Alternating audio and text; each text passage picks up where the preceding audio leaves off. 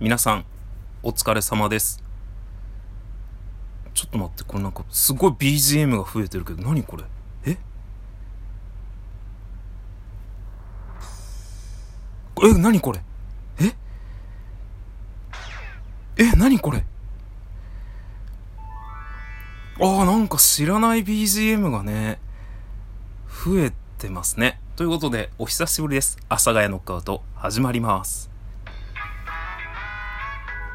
えー、本日はですね、7月25日、火曜日の夜ですね。はい。ということで皆さん、めちゃくちゃお久しぶりでございます。なんかね、今久しぶりに収録しようと思ったら、全然見たことない BGM のボタンが増えてたので、何かなと思って押してみました。でですね、あ、そうなんですよ。まずはね、謝罪から入らないといけないんですよね。で、こう、何が謝罪かというと、僕あの、前回の収録からすごい時間が経っちゃってて、前回の収録で、僕あの、地元、岐阜県多治見市の、えーコミュニティ FM、FM ピピの、えー第一次オーディション通過いたしましたと。で、第二次オーディションが、えー22日にあるので、また多治見行きますって言ったんですけど、あの、行ってないです。はい。行ってないって言うとね、あの、おかしい話になってくるんですけど、あの、辞退しました。まだね、えっと、第一次、な、違う、えっとね、受け付けてた時、まだ受け付けてたんですよね。その、オーディションやりますよで、えーオーディション募集、人募集っていう時期に、まだ僕は、あの、ちょっとよくわかんないんですけど、第一次審査通過しましたっていう連絡をいただいたんですよ。まだあの、募集中なのにね。ありがたいことに。で、だったんですけど、まあその、いろいろ考えて、まあコミュニティ FM って、これ確認したわけじゃないんであれなんですけど、コミュニティ FM ってそんなにお金があるものではないじゃないですか。多分。で、僕がもし、その、もし万が一ね、優勝してしまったりしたら、優勝したらね、番組に出れるっていう感じだったんですけど、どうやら番組がモテるってなってたので、いや、これ優勝してモテても、まあ結構ね、あの、歴代優勝された方が、まあ、番組持ってるんですよね。でもそんな週1で東京から多治見に通うなんて、ちょっとどう、無理でしょ、みたいな。その、往復で2万ちょいぐらいのね、旅費。で、まあ、東京でもしね、あの、優勝したんで、水戸さんは東京で収録でもいいですよって言われても、なんか、逃げてるな、みたいな、それって。僕が、その、まあ、FMPP でやりたかったことは、まあその地元でラジオをやりたいっていうのはあるんですけど、僕きっかけで知ってくれた人が、まあなんか多治見に来てくれたら嬉しいなっていうのがあって。で、そうなってくると、多治見にいない人間がね、その、多治見いいですよって言ったところで、たかだかね、その出身だからって言い続けたところで、なんかちょっと逃げじゃんっていうのと、まあ、あと、第二次審査が、えー22日。で、次にもう一個審査が8月の頭にあって、で、最終決勝がまた8月どっかにあんのかなみたいな感じだったんですけど、まあ、ずっと自費なんですよ。当たり前なんですけどね。オーディションなので。で、自費で、こう毎回行くんですよね。で、毎回仕事を休んでいくんですよ。で、仕事を休んで行くって、その、出費が、出費だけで言えば交通費なんですけど、マイナスって考えたらもっとマイナスなんですよね。その仕事も休んでいるので。で、まあそこでね、お金なんてっていう考え方もあります。その FMPP でパーソナリティやりたいし、そんなところでね、引っかかるなんてっていうのもあるんですけど、まあそれ最初に引っかかったのもあるんですけど、やっぱり最終的に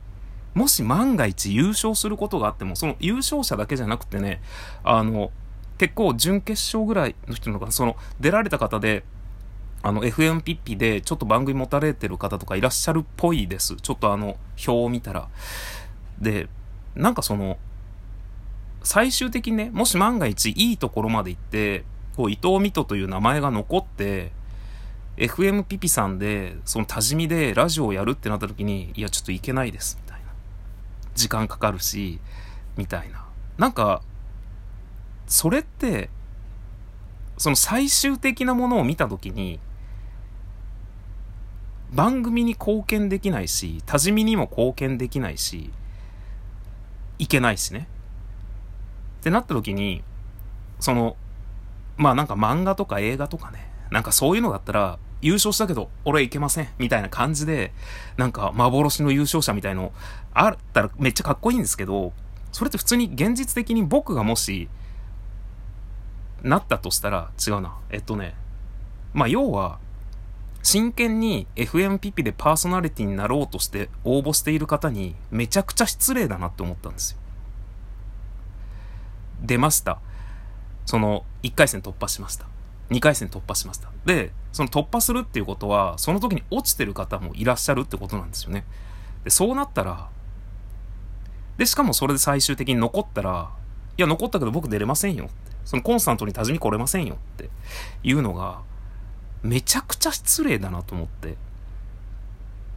で、すげえ悩んだんですよ。すげえ悩んだんですけど、その、まだ一応ね、え、応募中ね、その、オーディションやってるので応募してますっていう、まだ期間中に、あの、事態の連絡をさせていただいて、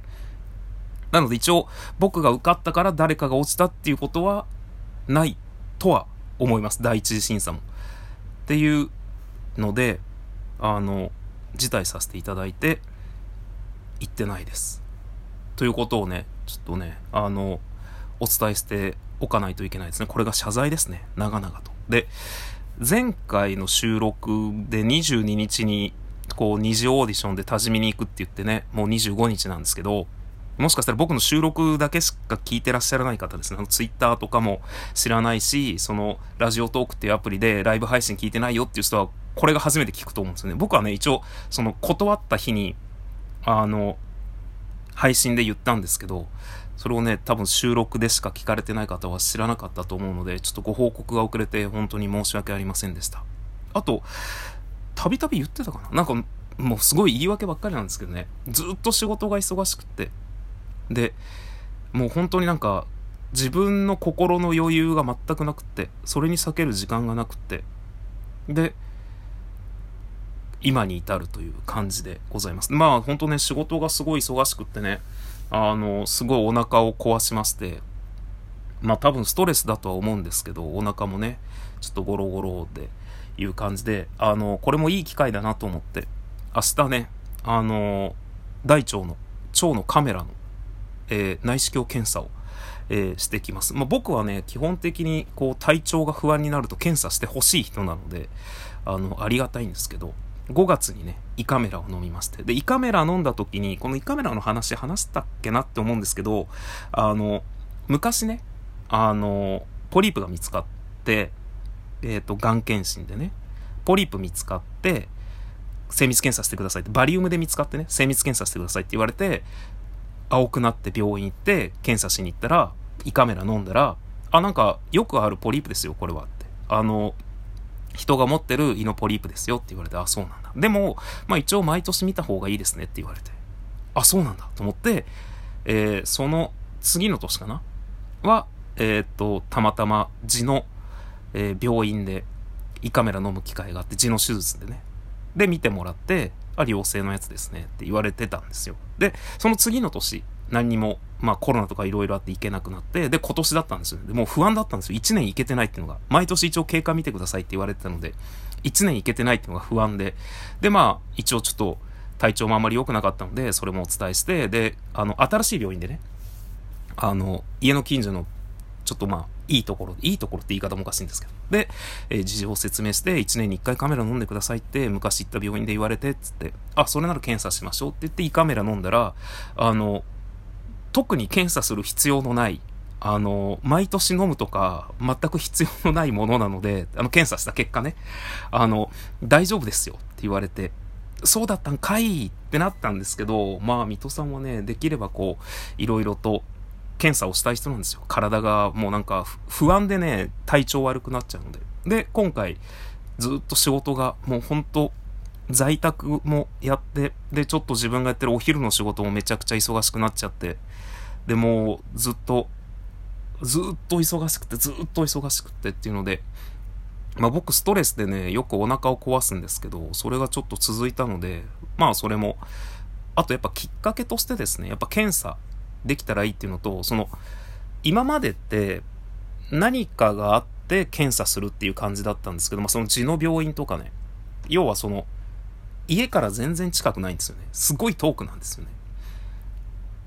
他にもいろいろ検査したところが。だけど今回胃カメラ飲んだところは家の近所の、まあ近所って言ってもその近所じゃないんですけど、ちょっと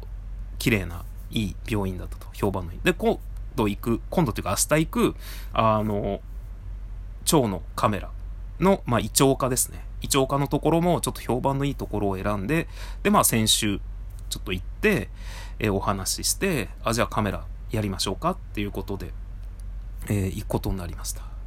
ということでね、今めちゃくちゃ腹減ってるっす。専用の食事を。これ何分だっけ収録？終わるかな？ということでね、えー、明日、えー、お尻からカメラ突っ込んできます。それでは皆さん、また次回の収録でお会いいたしましょう。バイバイ。12分だったわ。12分だった。じゃあちょっと1分喋るか。えっとね、そうそうそう。あの、腸のカメラするときって、胃のカメラだと、なんか前日の食事を何時までにこういうのを撮らないようにしてねで終わるんだけど、腸だと、腸なんで、腸も綺麗にしないといけないので、食事がね、あの、まあなんだろうな。えっと、こういうのがいいよっていうのはあったりするんですけど、もう多分今はね、ほとんど専用の食事を前日に出されます。なんかパックで。朝これ、昼これ、夜これ、みたいな。で、それを食べるんですけど、まあ普段の味噌さんの食事量からしたら少ないので、もうめちゃくちゃ、で、しかも早くね、食べ終わって、で、下剤を飲んでね、今錠剤の下剤を飲んでる状態です。で、明日、さらに検査に行った当日、下剤を飲むみたいな。あーっていうことなので腹ペコです。それでは皆さん、またねバイバイ。さよなら。さよなら。